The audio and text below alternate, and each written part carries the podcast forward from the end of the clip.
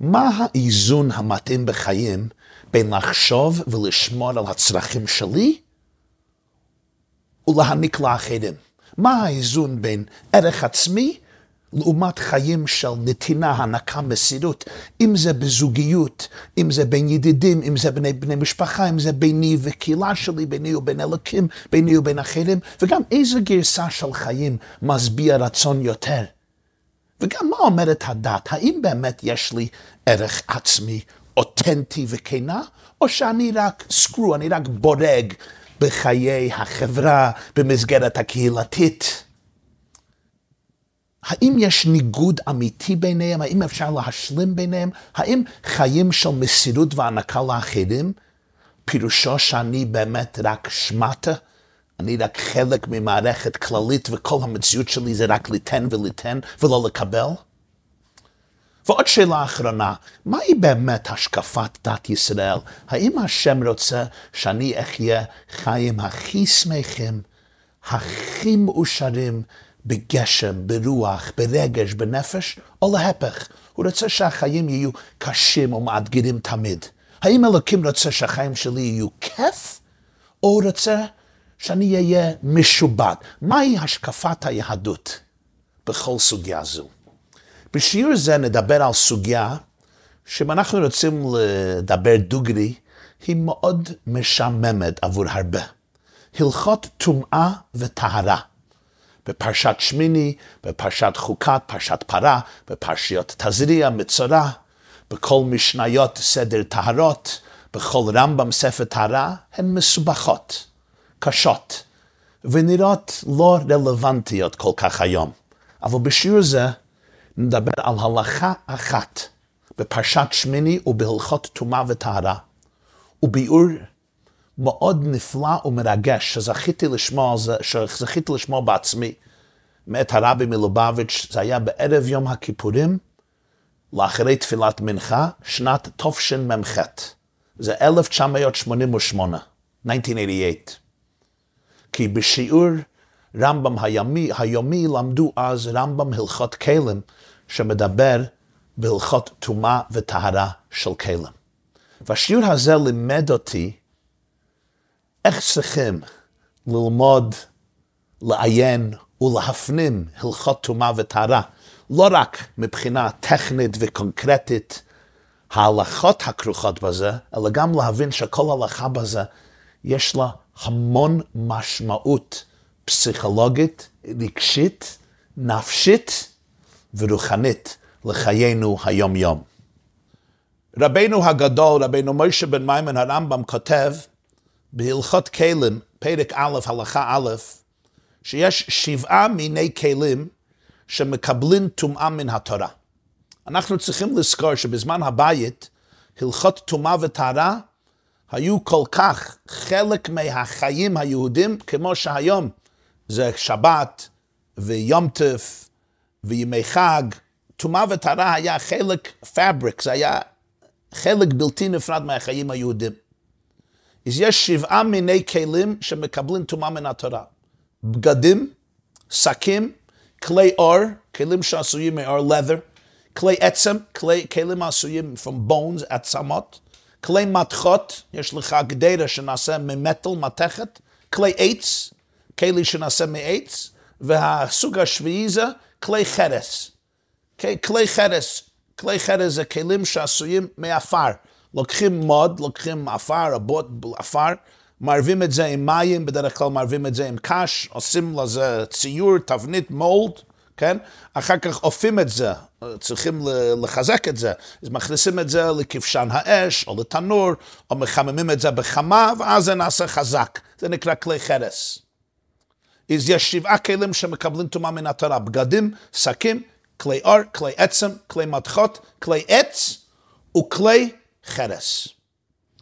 אבל פה יש הלכה מאוד מעניינת.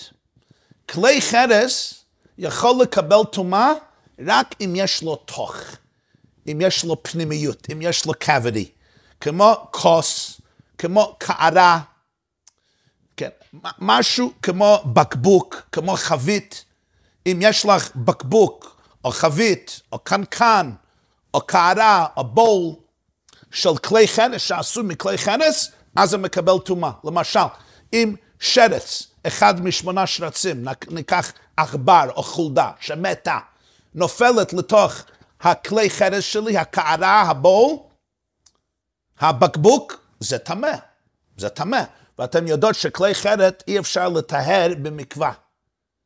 מה צריכים לעשות? צריכים לשבור את זה, ואחר כך זה נטהר, ואחר כך אפשר לחבר את זה שוב, וזה נעשה, זה כבר טהור. כלי חרס, שבירתן, זוהי טהרתן. אין להם טהרה במקווה, כי זה נקרא מאוד porous. Is, is, is מקווה לא יסלק, לא יפקיע את הטומאה. צריך שבירה, ואחר כך אפשר לחבר את זה, שזה לא big deal, כי חרס זה דבר מאוד זול, זה לא דבר יקר. אבל מה אם אין לכלי חרס תוך? מה אם אין לו פנימיות? no cavity. זה נקרא פשוטי כלי חרס. למשל, אם יש לי שולחן שבנוי, שבנוי מחרס, אם יש לי מנורה, כיסא, שולחן, דף, טאבלט, משהו ישר, סכין, סכין ישר, חלק, אין לזה תוך, אין לזה פנימיות, אי אפשר להכניס שום דבר לתוך הכלי חרס. זה משהו חלק ופשוט. אין מקבלים טומאה. לא מן התורה ולא מדברי סופרים. למה? אומר הרמב"ם, כי כתוב בפרשת שמיני בסבב ויקרא, אשר ייפול מהם אל תוכו יטמע. כל שיש לו תוך בכלי חרס מקבל טומאה. אין לו תוך, טהור. אם זה כוס, יש לו תוך, מכניסים שם מים, מכניסים שם סודה. אבל אם זה שולחן, אם זה דף, אם זה בורד, אין קבלת טומאה. וזה מעניין, כי למשל, כלי עץ, כן, מן התורה, מקבל טומאה רק אם יש לו תוך. אבל אם זה פשוט, כמו לוח, כמו כיסא, כמו דף, מדברי סופרים זה מקבל טומאה גם אם זה כלי עץ. אבל כלי חרס, לא ככה. כלי חרס לא מן התורה ולא מדברי סופרים, אם אין לזה תוך, אי אפשר לכלי חרס לקבל טומאה. אתה יכול להכניס שם שרץ, אתה יכול להכניס שם כל טומאה בעולם. זוב יכול לנגוע, זבה יכולה לנגוע, אפילו טומאת מס. כלי חרס פשוט, אם יש מת חס ושלום באוהל, כל הכלים טמאים שם. אבל אם יש כיסא או שולחן או לוח מכלי חרס, זה לא מקבל טומאה. למה? אין לו תוכיות. אין לו פנימיות. פה יש שאלה מעניינת, שהרב חזר על זה מדברי הרמב"ם בהלכות כלים, פרק י"ח הלכה א'. Okay.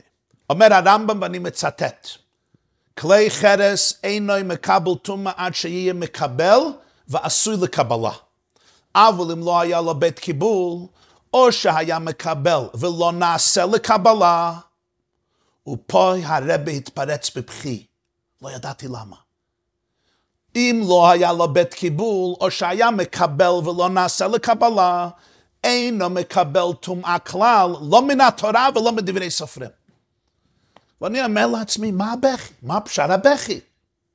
הרב מצטט הלכה מרמב"ם שמקורה ממשניות, שאם אין בית קיבול לכלי חרס, או אפילו יש לו מקבל, אבל לא נעשה עבור כך, אין מקבל תום כלל, לא מן התורה, זה נשאר טהור. והוא בוכה. זה היה בכי עמוק. לא הבנתי למה. הרמב"ם ממשיך. לפיכך, הכיסא, המיטה, הספסל, המנורה, השולחן, כולם עשויים מכלי חרס, וכל כיוצא בהם מכלים שאין להם תוך, אינם מקבלים טומאה. אבל פה יש שאלה, מה אם יש לי סילון? המים מהלכים דרך הסילון, אנחנו קוראים לזה pipe, צינור, channel, סילונות. המים מהלכים בהן, הן כפופים, והמים נכנסים מדרך אחד, מפתח אחד, ויוצאים מהפתח השנייה, מצד השנייה, מצד השני של הסילון. וזה עשוי מכלי חרס. יש לזה תוך, יש לזה כלי קיבול. זה לא חלק, זה לא פשוט, זה לא לוח, זה לא שולחן. הרי יש לזה תוך, כי המים, יש לזה כלי קיבול, כי המים צריכים להיכנס ולעבור ולצאת. האם סילון כזה מקבל טומאה או לא? אומר הרמב"ם, אף על פי שהן מקבלין, הן טהרין. למה? מפני שלא נעשו לקבלה, אלא כדי שיצאו מהן המים. נכון, לסילונות אלה יש כלי קיבול, יש תוך. אפשר למלות משהו, אפשר למלות אותם עם משהו. זה לא חלק, זה לא פשוט, נכון. אבל כיוון שזה לא עשוי לקבלה, מה התפקיד של סילון? התפקיד של סילון זה לא לאחוז מים, לא, את, את לא רוצה את זה בסילון שלך, שזה יתמלא מים. מה התפקיד? להעביר מים. אני סילון, אני צינור שעל ידי יעברו המים, ייכנסו ויצאו למקום אחר. אז למרות שהם מקבלים, הם נשארים טהרים, מפני שלא נעשו לקבלה. וזה דיוק דברי הרמב"ם. כלי חרס אינו מקבל טומאה עד שיהיה מקבל, וגם יהיה עשוי לקבלה. כי אם אין לו בית קיבול הוא טהור, אפילו אם יש לו בית קיבול, אבל הוא לא נוצר לתפקיד של קבלה, הוא נוצר לתפקיד של העברה. הוא transmitter, הוא צינור שעל ידו יוצאים המים, נכנסים המים ממקום מצד אחד ויוצאים מצד שני. זה נעשה טהר, הגם שיש לו כלי קיבול. ולכן סילון של מים לא מקבל טומאה, לא מן התורה ולא מדברי סופרים. ופה התחיל הרב לבאר את העניין בפנימיות. כל הלכה זו נשמעת לכאורה כביכול רק כמו הלכה טכנית, קונקרטית, פיזית, על כלים מסוימים, אם הם מקבלים טומאה, הם לא מקבלים טומאה, שזה בכלל לא נגיע בזמן הזה, כי בזמן הזה בהלכה נחשבים כולנו, כולנו טמאי מתים, כי אין לנו פרה אדומה, אז זה לא רלוונטי כל כך בזמן הזה. מאוד לא רלוונטי, אבל זה הלכות של הלכס למשיחה, הלכות שהיו נוגעות בזמן שבית המקדש היה קיים, חלק מהתורה. אבל הרב אמר שבכל הלכה יש גם פנימיות. יש הרמה הנפשית, הרגשית, הפסיכולוגית, הרוחנית של כל ההלכה, המטאפיזיקה של ההלכה. ופה זה לא רק רלוונטי, זה הלכה שזה אולי הכי רלוונטית בחיי היום שם שלנו. ובוא נבין את העניין. ואני אסביר את זה במילים שלי, כפי שהבנתי את השיחה, כדי שבאמת נוכל להפנים את זה, ובאיזה השם גם לחיות עם זה, לנשום עם זה. מה באמת הסברה לחלק בין כלי חרס וכלים אחרים? כלים אחרים, למשל, יש לי כלי מתחת, מתחת, מטל, אפילו אם זה חלק זה מקבל טומאה. אפילו כלי עץ מדרבנן, אם זה חלק זה מקבל טומאה. כלי חרס, אם אין לו בית קיבול, זה לא מחלק טומאה. זה לא מקבל טומאה. מה באמת, מה באמת ההסבר בזה? ההסבר בזה ככה. עניין של טומאה, למה משהו מקבל טומאה? מה זה טומאה? זה האור החיים אומר שבן אדם יכול לקבל טומאה יותר מכל דבר אחר בעולם. כי טומאה קשורה עם רמת הקדושה. כשיש יותר פוטנציאל בשביל קדושה והפוטנציאל הזה לא מתמלא, אז יש שם יותר טומאה. כפי שהאור החיים אומר בפרשת שמיני, הדבורים נמשכים, נמשכים למקום שיש בו הרבה דבש. אם אין דבש שמה, אם אין שמה שיוכלו לקבל תזונה, הם לא רצים שמה.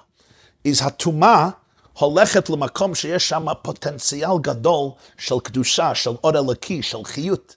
כן? גנב גדול, הוא לא הולך לאיזה עני דפוק כדי לגזול ממנו כסף, הוא הולך לבנק. למה הוא הולך לבנק? כי, כי שם יש כסף, כן? אז הטומאה הולכת, אם יש יותר קדושה, יש יותר פוטנציאל לטומאה אם הקדושה באמת לא מתגשמת. כפי שהגמרא אומרת, כל הגדול מחברו, יצרו יותר גדול ממנו. לכן, כלי, מה, מה עושה שכלי יקבל טומאה? כל מה שהכלי יותר חשובה ויותר משומשת על ידי בן אדם לתפקיד נעלה, אז יותר יש פוטנציאל שהכלי הזה יכול לקבל טומאה. מה הערך של כלי שעשוי מזהב, או מכסף, או ממתחת, או מנחושת, או מבדיל, או מעופרת, או מעץ, כן? הערך זה בהכלי עצמו. עץ זה משהו חשוב. מתחת זה משהו חשוב, כסף, זהב, זה משהו חשוב. הערך של הכלי זה לא רק שאפשר להכניס בו משהו, זה גם טוב, אבל עצם הכלי, דפנות הכלי, דפנות הכלי עצמם, יש להם ערך.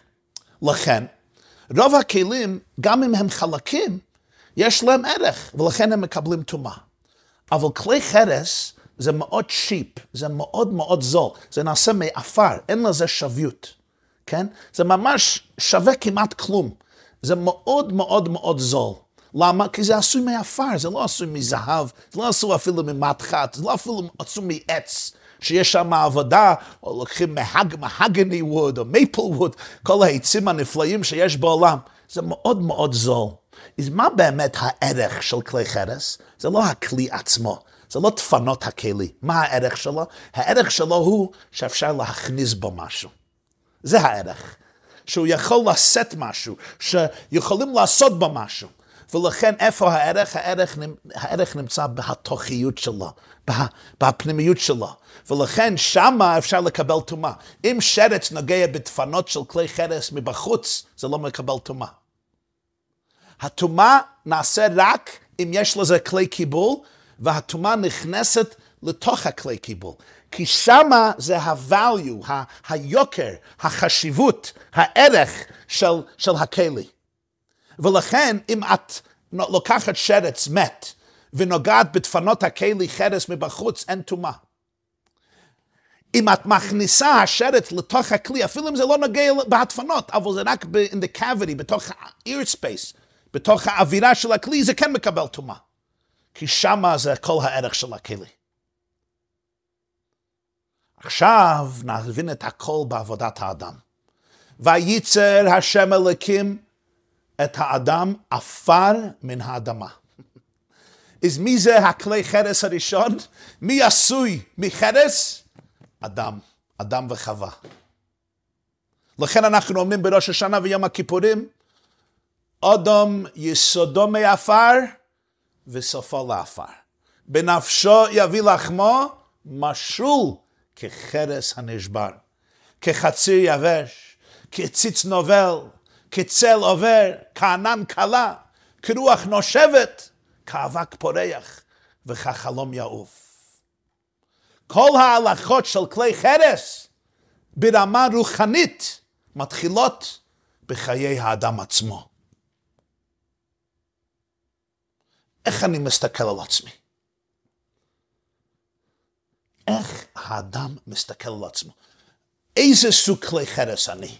האם אני כלי חרס שיש לי תוך, או אני כלי חרס שאני חלק, אני פשוט. האם אני כמו קערה, או כוס, או בקבוק, או חבית?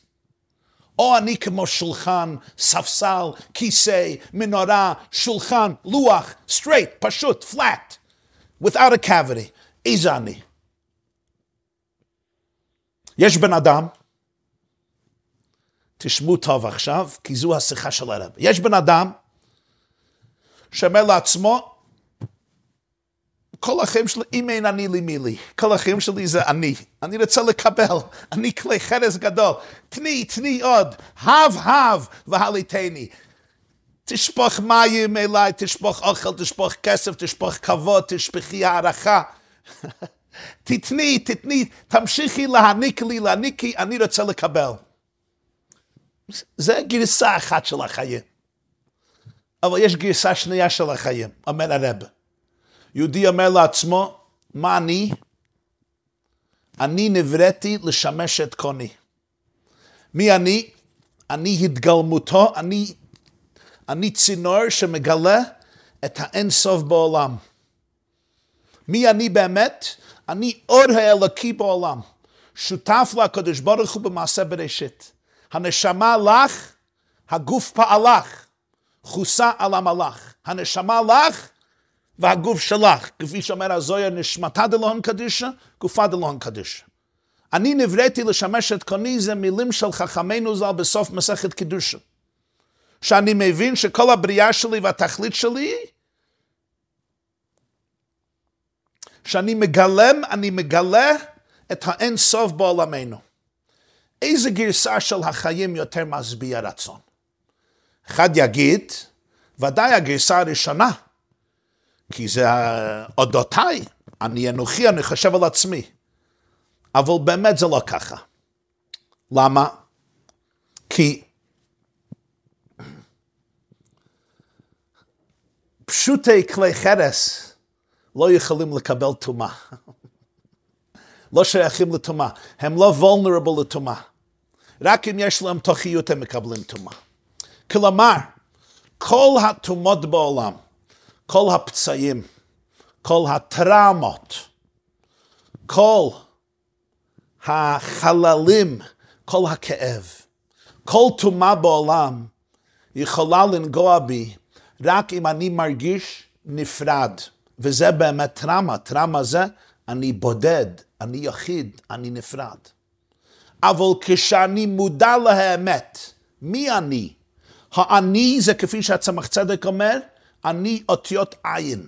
מי זה האני? סולם מוצב ארצה וראשו מגיע השמיימה. האני זה צינור, זה התגלמות, שבו מתגלה אור אינסוף. אני חלק אלוקה ממעל, זה לא צחוק. הנשמה האלוקית והגוף אלוקי, וזה אור של אינסוף בעולם. אז לא שייך טומאה בו. הלא דבריי כאש נאום השם, מה אש אינה מקבל טומאה, אף דברי תורה אינה מקבל טומאה. אה, פה נשאלת השאלה הגדולה. שאל הרבה, מה פירוש הדברים? מה הם שני החיים האלה? אני אולי אחשוב, יש חיים שבו אני חושב על עצמי, מה אני צריך לקבל, מה אני רוצה מהחיים, תני לי עוד ועוד ועוד. ויש חיים, אני אומר, אין לי קבלה, אני לא צריך שום דבר, אין לי כלי קיבול, אין לי אפילו מקום לקבל, אני תוך, אני פשוט, אני רק משמש, אני נבראתי לשמש את קוני. כך אפשר לחשוב שזה הבחירה, זה הברירה בין שני הדברים. כלומר, האם גרסה השנייה של החיים פירוש, אני כלום, אני אפס, אני שמטה, אני שווה כקליפת השום. הערך היחיד שלי, אני פועל עבור השם. אני נבראתי לשם את אשכוני. אין לי שום פנים, there's no inside, אין לי שום אני, אני אותיות עין. כך יש כאלה שחושבים, זה ביטל. מה זה ביטל? ביטל הוא אני שמטה, אני שווה כלום, אני לא חושב על עצמי, אפילו לא, אני לא מרגיש את עצמי, אין לי גוף, אין לי נשמה, אין לי בכלל שום תוך, אין לי הצדקה אפילו להרגיש את עצמי, מי אני? לפעמים יש אלה שלא מבינים את עומק הידע, אומרים, מי את? מי את בכלל? את כלום, ביטל להשם. אבל זה מאוד מעוות, מאוד מאוד מעוות, ולפעמים גם מסוכן, ולפעמים זה אפילו גובל בהתעללות. ופה אנחנו מגיעים לנקודה פנימית. בואו נזכור את דברי הרמב"ם. כלי חרס אינו מקבל טומאה עד שיהיה מקבל ואוסר לקבלה. לפיכך הסילונות שהמים מהלכים בהן אף על פי שהן כפופן. ואף על פי שהן מקבלין הרי הם טהרין מפני שלא נעשו לקבלה אלא כדי שיצאו מהן המים. מה החידוש בהלכה הזו? למרות שהסילונות יש להם כלי קיבול, הם נוצרו ונעצבו במאופן כזה שיש להם תוכיות, הרי המים נכנסים להם, הם מתמלאים במים. אם יש לי water pipe, סילון של מים שנעשה מכלי חרס, הרי יש לזה תוכיות. אומר הרמב"ם, אפילו אם אתה מכניס גופת מת שמה, גופת שרץ, זה נשאר טהור. למה? כי זה לא נעשה לקבלה. זה נעשה רק להעביר מים.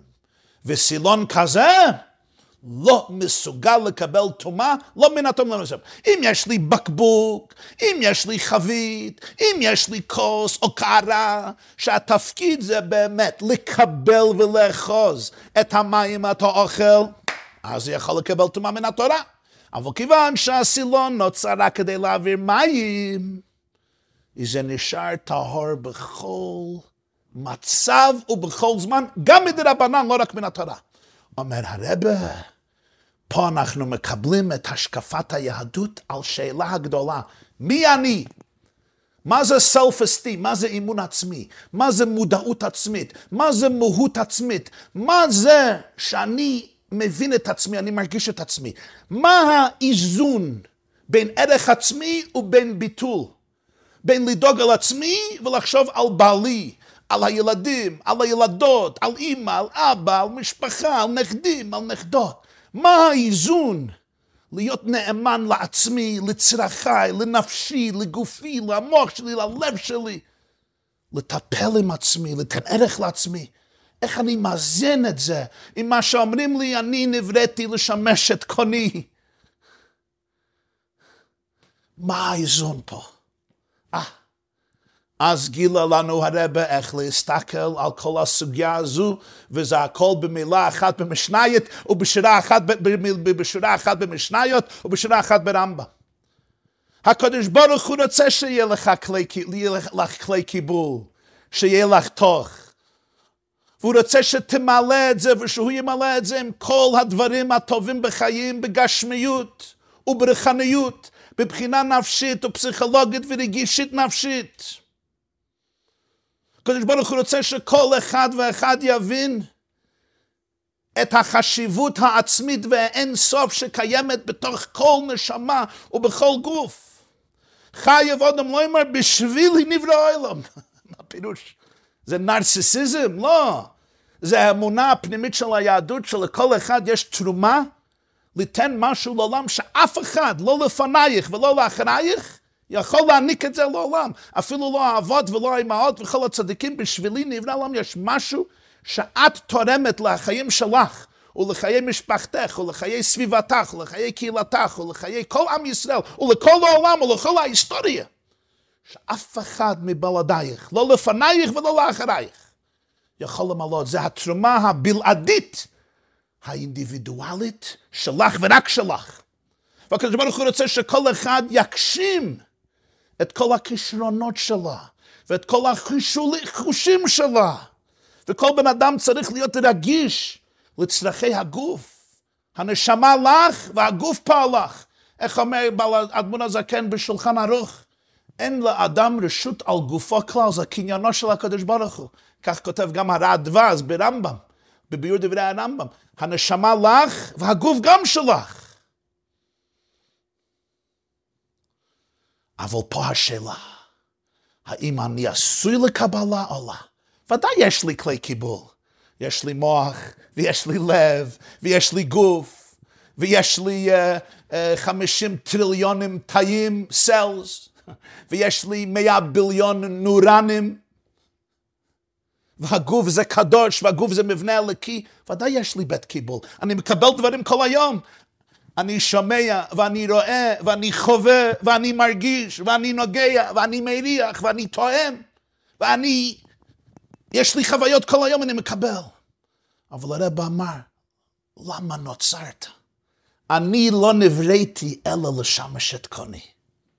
ודאי יש לי כלי קיבול, זה לא בעיה.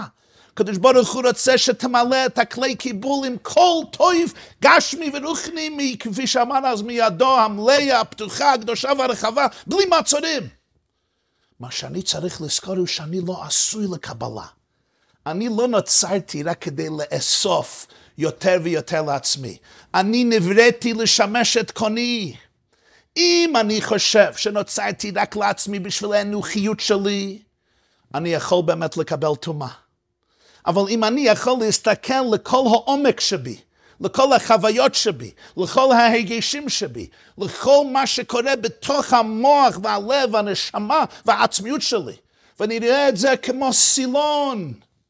זו הזדמנות שעל ידי תתגלה אור אינסוף בעולמנו. אומר הרמב"ם, ופה התפרץ בבכי, לא יוכל לקבל טומאה לא מן התרא ולא מדברי ספר. כיוון שכל יהודי ויהודי נברא כדי לשמש את קונו, כל יהודי הוא או היא אך ורק צינור שבו ועל ידו והוא בא ועל ידם מתגלה אלוקים בעולמנו, כיוון שהפנימיות והכלי קיבול, הכלי קיבול, נוצר כדי לשמש את קוני, כדי ליצור, ליצור, כדי לשמש בתור צינור, שבו מתגלה אור אינסוף בעולם, פוסקת התורה, תורת חיים ותורת אמת, שאף יהודי לא, יחפ, לא יכול לקבל טומאה, לא מן התורה וגם לא מדברי ספר. איי, את אומרת לי, כבוד הרב, יפה מאוד, אבל אני מסתכל במראה ואני רואה טומאה. אני מסתכל על עצמי ואני רואה הרבה פצעים, אני רואה הרבה כאבים, אני רואה התמרמרות, אני רואה כעס. אנחנו יודעים על זה. אבל זה רק ברגע שאני לא רואה ואני לא מודע למי שאני באמת. אני צינור, אני סילון לאינסוף בעולמנו. אני אקספרשן, אני ביטוי של השם בעולמנו. באמת, אותם קולות של כאב הן קולות שאומרים לי שאני יחיד, אני נפרד, אני שבור, אני בודד, אני מנותק, וזה גם חלק מהחיים. ואני צריך לרחם על זה ולטפל עם זה ולרפא את זה ולשקם את זה. אבל ברגע שאני מודע לאמת, שכל המציאות שלי זה צינור לאין עוד מלבדוי, אז אני מודע לאמת, אף פעם לא הייתי טמא, אף פעם לא אהיה טמא. אני אפילו לא שייך ואת אפילו לא שייכת לקבל טומאה. אז כיוון שהקדוש ברוך הוא יצר הכלי חרס שלי ושלך ושלנו, באופן שכל תפקידו זה לא עשוי לקבלה, אלא מה זה עשוי? זה עשוי להעביר את השפעתו של אין סוף. זה לגמרי מיוחד, זה אחד ממש, ישרול וקודשא בריחו ואירי זה כול אחד.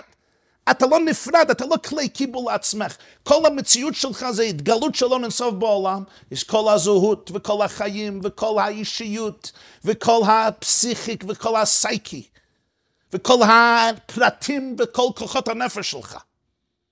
הכל מאוחד לגמרי עם אלוקים בכל רגע ורגע. את מיוחדת ודבוקה, יחידה ליחדך ממש עם אלוקות בכל רגע ורגע ובכל חוויה וחוויה ובכל גיל ובכל מצב ובכל הנסיבות. אז כל המציאות שלך זה צינור לאור האלוקי. אז את יכולה לקבל הכל בחייך, בגשמיות וברחניות. אבל את לא שייכת לטומאה. ולכן בכל בוקר מתעוררים ואומרים אלוקי נשמה שנתת בי טהרה היא. מה זה טהרה? טהרה זה מלשון טהרה, זה גם מלשון אור. בארמית, טהירו זה אור. הנשמה שנשאת בי, שנתת בי טהרה היא. היא מלאה אור, היא אור, היא אור אלוקי. אתה ורתה, אתה יצרת, אתה נפחת, ואתה משמרם בקרבי. כלומר, המהות שלי, הזהות שלי זה אלוקות טהרה. איפה שייכת טומאה? איי, אני מרגיש מדוכא, אני מרגיש... אני עצב, אני חלש, אני ברויגז או בכעס, יש בי שנאה, יש בי קינה, יש בי כל מיני בעיות. אני מבין את זה. אבל זה הכל מחוסר המודעות למי שאני באמת. אז אני צריך לרחם על זה, אני צריך לטפל, אבל המהות באמת לא שייכת לשום טומאה, לא מדברי תוירה ולא מדברי ספר. ואז אנחנו תפסנו. למה כשהרבא חזר על דברי הרמב"ם האלה לפני הביור, הוא התחיל לבכות? כמה רגעים לפני יום הכיפורים, יום הדין, יום החתימה, וחוסמנו לחיים טובים. יום האחד בשנה, איך הוא, איך הוא רצה להיכנס ליום הקדוש הזה?